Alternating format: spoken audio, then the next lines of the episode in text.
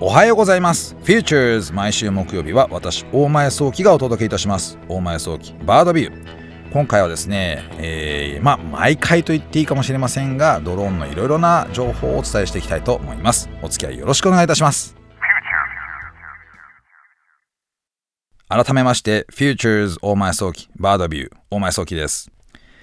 さて、まあね、あのー、いろいろなドローンのニュースがある中で、まあ、このね、最初にお伝えしたい情報はですね、まあ、実は私がこうね、少しだけ関わらさせていただいたというふうなとこがありまして、まあ、思いがちょっとね、こう深いお話なんですけれども、何かと言いますと、こうね、東京都がね、実際に奥多摩でですね、物資の輸送というものをこう実証実験じゃなくて、えー、具体的にやってみたよというふうなところのニュースですね。まあ、何かというとですね、もうちょっと細かいディテールを説明していきますと、まあ、あの、このですね、えー、夏、秋、まあ、各所で発生した大雨の被害というふうなことがあり、奥多摩地域というのはですね、実は今回ですね、あの、道がこう寸断されてしまいまして、孤立地帯になった地域が一部あるんですね。でその地域に対して、あの孤立地帯にうまく物資を輸送できる方法のはないものかというふうなところを検討していて、あの、ドローンのですね、まあ、一部のチームができそうだというふうな話があったので、まあ、今回その孤立地帯に対して、えー、物資、生活必需品、例えばですね、こうね、歯磨きとか、まあそういった部分でしたりとかね、あとはその、薬局で売ってるような、えー、ドラッグですね。そういったものを届けましょうというふうなところをやってみたというふうなことが、まあ、ニュースとして入ってきました。これあの、とても大事なことでして、今までね、この災害時にドローンってどう使われていたのかというふうなところからちょっと説明していかなきゃいけないんですけど、もともとドローンって災害時に役に立つよねってことはいろんなところで話はしているんですね。それはね、でも多くは、例えば、こう崖が崩れてしまったというふうなところを、こうね、動くカメラ、迅速に動ける空飛ぶカメラとして、こう見に行くっていうふうなところが、まあ仕事としては非常に多かったわけなんですね。なので、各地域で災害が発生したら、ま、災害協定みたいなものがありまして、その地域にいる専門のドローンの操縦できる人、ドローン操縦できる操縦士の人がですね、こう駆けつけていって、まあその安全なところから被害のあった地域をその動くカメラとして情報収集しに行くっていうようなこと。これはね、結構やってきたんですよ。今までもね、えー、結構いろんな地域で実績があるんですね。なんですが、実は、物を運ぶ、災害時に物を運ぶってことは今までやれてこなかったんですよ。でね、いろんな報道を見ていると、目にしたことある方もいらっしゃると思うんですけれども、自衛隊が、まあ、ヘリの泊まれる場所を見つけて、そこに、こうね、えー、段ボールいっぱい持ってきて、ね、生活必需品持ってきました、みたいなことをね、やってるケースなんかもね、あったと思うんですけれども、そういうね、こう、やはりヘリが担当している仕事だったんですね。ところが、やはりこのヘリが、えー、離着陸できる場所っていう風なところの課題感もあったりとか、またはね、一旦落ち着き始めると、まあ、ヘリでさすがにこのね、物資を輸送し続けるのが難しくなるっていうようなケースも中にはあったりとかするので、このね、やっぱ寸断されやすい地域に対して、あらかじめドローン輸送のネットワークを構築しておくっていうのが今後大切になるんじゃないのかなっていうのが今回とても大切なポイントなんですね。でもこれをもちろんね、こう実証実験をしながらネットワーク作りましょうっていうとね、まあ、とても時間がかかる話なんですけれども、今回は、まあ私とですね、たまたまなんですけれども、今年新たに就任した東京都の副知事、宮坂さんって方がいらっしゃいまして、元ね、ヤフーの会長なんですけれども、IT 業界で有名な爆速男と言われてまして、その爆速男宮坂さんがですね、突然あの、私に連絡来まして、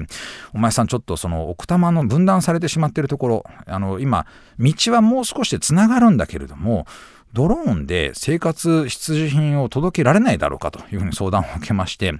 わかりましたと。ちょっとね、できそうなチームもあるかもしれない。探してみますというふうなことで、いろんなところ私電話かけまくってみたんですよ。電話かけまくってみましたら、実際にですね、ACSL というね、会社と、まあ、ANA ですね、これ全日空ですよ。ANA の、アナホールディングスだったりとかがですね、まあ、一緒に仕事してるケースが多いんですけれども、このチームがですね、ホットスタンバイという状態にありまして、まあ、何かというと、ね、まあ、半日いただけたら動かすことができます。そういうチームがありますというふうにおっしゃっていただいて、じゃあちょっとこれ、副知事にちょっと紹介してみましょうということでですね、紹介したら、あのまあ、話としては、それがやってみようというふうな方向になりまして、ま実際にですね、これ、まあ、インターネットで調べていただくと、東京都ドローン奥多摩ぐらいで検索していただくとすぐ出てくる記事ですけどね、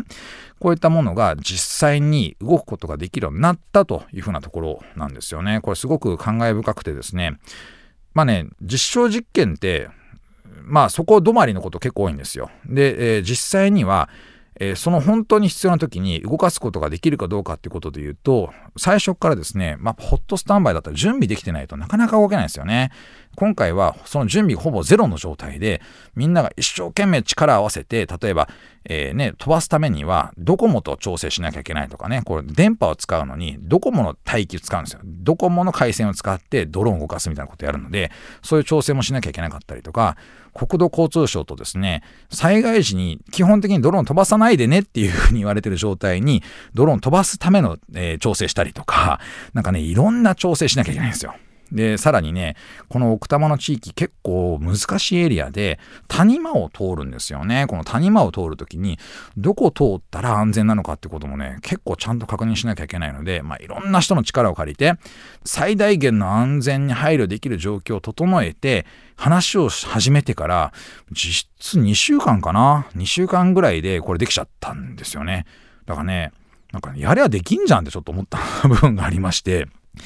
これね、あの、裏話をね、まあ、たくさん裏話したいことあるんですけれども、本当に思いを持って、このドローンをね、本当に必要なところにこのドローンの力を使って、何か人の助けになりたいというふうに思ってる人たちがですね、やっぱこういうふうに道を切り開くんだなというふうに思ったのが、まあ、私のね、大きな感想の部分ですね。まあ、具体的には、それができる技術が伴ってきたっていうのもあると思うんですよね。バッテリーが長く持つようになったとか、安全に配慮して飛べるだけ、もうセンサーがちゃんとしていて、AI がちゃんと空間を考えて、大丈夫な、最大限大丈夫な状態維持しながら飛べるっていう風なドローンができたとか、それを、こうね、ビジネスとして何度もいろいろとやりとり、何回も何回も飛ばしてみて、で、ね、実績が伴ってきたから、自信もついてきて、やれるっていう風な状況も伴ってきてたりとか、まあ、だからこれ、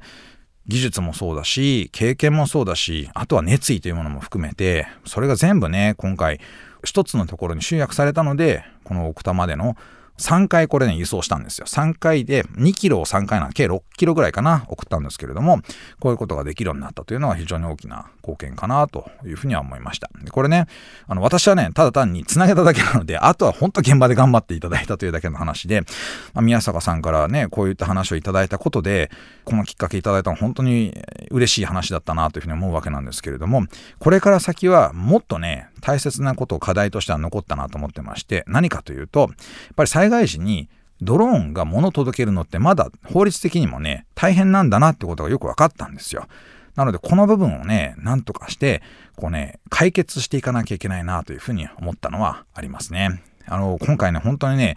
みんながみんな頑張って、そういうことだったらやってみようというふうな気持ちになっていただいたことによって、できたことなんですよ。ある意味ね、あのね、そうだな、できちゃったって言ってもいいかもしれないですね。これがね、当たり前のようにできるようになる社会っていうのをね、やっぱ作っていきたいなって私は思いますね。さて、次のね、お話、まあニュース、情報ですけれども、えー、まあ、皆さんね、もしかしたら、こう言ったのかなっていう人も結構いらっしゃるのかなと思いますけれども、東京モーターショー2019でですね、えー、その一部のイベントとして、あの、ドローンを活用するっていう風なシーンがね、今年結構多かったんですね。まあ、あの、今年のコンセプトは、どうやらその、車だけじゃなくて、車と人間、人間の生活圏にあるいろんな移動体みたいなことがこうテーマになっていたというふうなところもあるようでして、その一つとしてドローンがね、結構フィーチャーされてたというふうな部分がこうあったんですね、イベントの中で。その一つとしてですね、実はね、こう、日本では多分最大クラスなんじゃないのかなと思うんですけど、ドローンショーが開催されたんですよ。で、複数日、確かね、4日間が5日間だったかな。詳しく覚えてないんですけれども、この東京モーターショーの中で、えー、ドローンショーをやったというのは非常に面白い取り組みでして、特にね、500台飛んだんですよね。日本でこの500台のドローンショーってなかなかね、見たことがない。多分初めてクラスなんじゃないのかなと思うんですけれども、まあね、あの、皆さんの中で、リスナーの皆さんの中で、ドローンショーって何っていう方いらっしゃると思うので、ちょっとだけね、ここの部分を詳しく噛み砕いていきますと、まあね、たくさんのドローンで、あの空に形を作ると。簡単に言うとそんな感じですね。あの、要はね、軍隊飛行って、まあ、群れになって飛ぶドローンがですね、なんかね、空に形を作るんですよ。このね、中国では結構多くこのイベントやってまして、最大ではね、1200機ぐらいでね、こう中国のその空のね、えー、天安門のあたりとかでですね、そういうイベントやったりとかしててですね、もう荘厳で壮大ですごい、こうね、あの、イベントになるわけですよね。空に形作っちゃうわけなんですよ。しかもね、こう立体に形作るんですよね。こんなすごいね、えー、ものなんですけれども、今回は、まあ、1200台とはちょっとならなかったんですが、500台。これをね、お台場でやったんですよ。お台場でやるってね、これちょっと業界の人が聞いたらね、お台場でやれんのそんなことと。え、不可能じゃないっていうふうにみんな言うと思うんですよね。なぜかって言ったらね、羽田近いんですよ。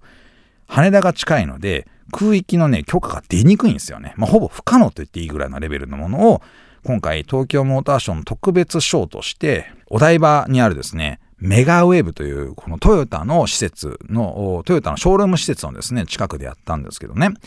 私これ見てきました。あのね、もうね、これ噂になってたんで、ドローン好きの方々のね、これね、もうすごい噂になってたんですよ。日本でね、このクラスのショーって見れないよね。やばい行かなきゃってことで、もう私もワクワクしていったわけですけれども、凄まじかったですね。ちょっとね、これでもう一回やってほしいな。みんなにも言ってほしいなと思うぐらい良かったんですよ。空に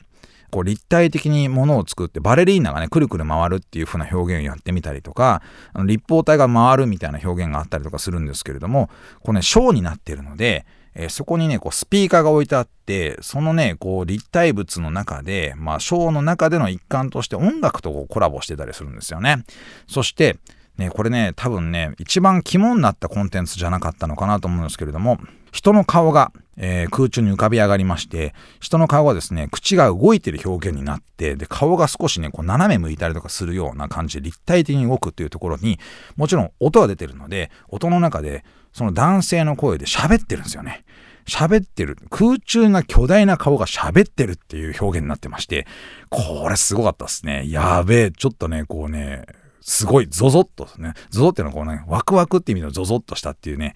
これすごいなと。この、だからドローンの数が増えて、ドットがね、もう少し細かくなって、そしたらね、本当に空にね、こう映像的な表現が作れちゃうなというふうに思っちゃいましたね。まあね、皆さんがいつもご覧になってるテレビも、もうそのね、点の集合体なんで、その点の集合体が超荒くなったものが巨大な空に浮き上がってるみたいなイメージで持ってもらうといいですよね。ちょっと色の表現が複雑になってたりとか、立体的に見えるっていうね、そんな感じなというふうに思っていただけるともしかしたらいいのかなと思うんですけど、もう一回やってほしいな、これ。もう一回見に行きたいな。事前に告知をしたいな、なんていうふうに思ったりとかする。それぐらいね、ちょっとね、こう感動的なあイベントでしたね。さて次のニュースですけれども双子玉川の辺りにある高島屋がですね、えー、ドローンで鳩を撃退するっていうね実証実験をしてみようというふうな話をが出てきたというふうなところをちょっとニュースで見つけました。これのね何が面白いかっていうとねこの鳩の撃退に使う手法なんですよ。あのねこの情報だけ聞くと皆さんね、鳩の近くにドローンを持ってって、ドローンのブーンって飛んできたので逃げるみたいなことをイメージすると思うんですけど、全然違うんですよ。全然違う。実は、鳩は、あの、まあね、飛ぶものがね、来ても大して驚かないですよ。皆さんね、生活してて思うじゃないですか。車がね、その鳩に近く、近づいても大して驚かないじゃないですか。引いちゃうぞと思うギリギリまで鳩逃げてくれなかったりするじゃないですか。そんなレベルですよ。ドローンが近づいてもね。なので、全然違うことを、このね、えー、実験では考えてまして、実は、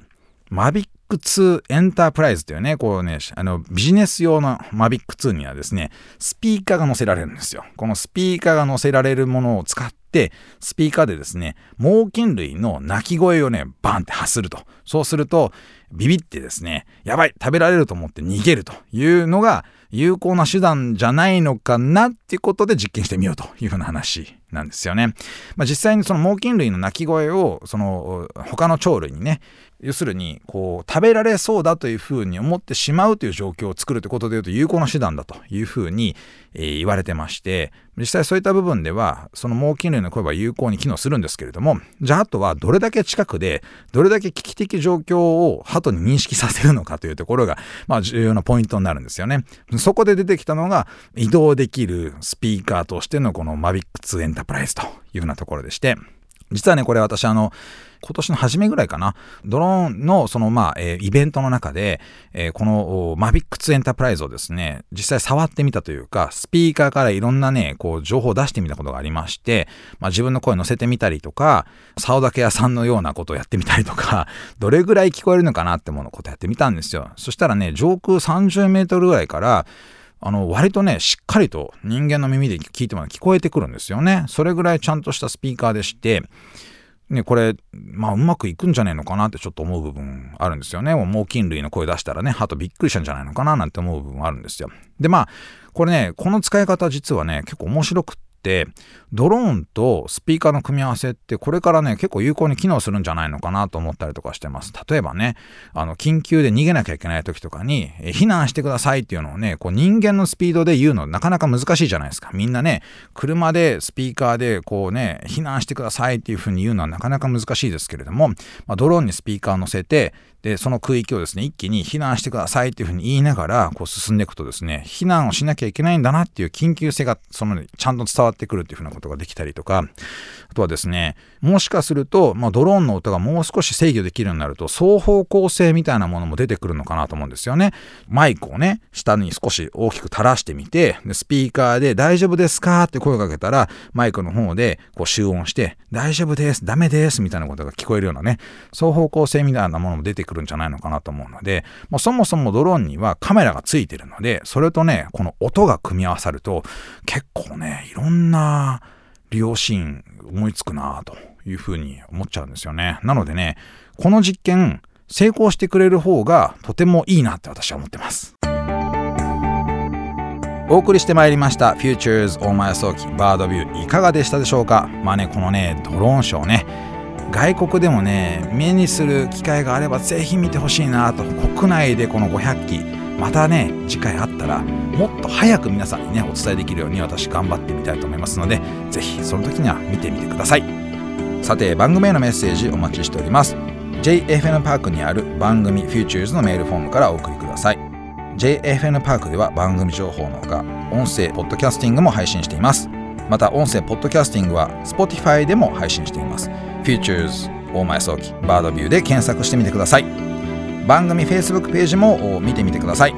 Futures 大前早期バードビュー私とはまた来週お会いしましょう。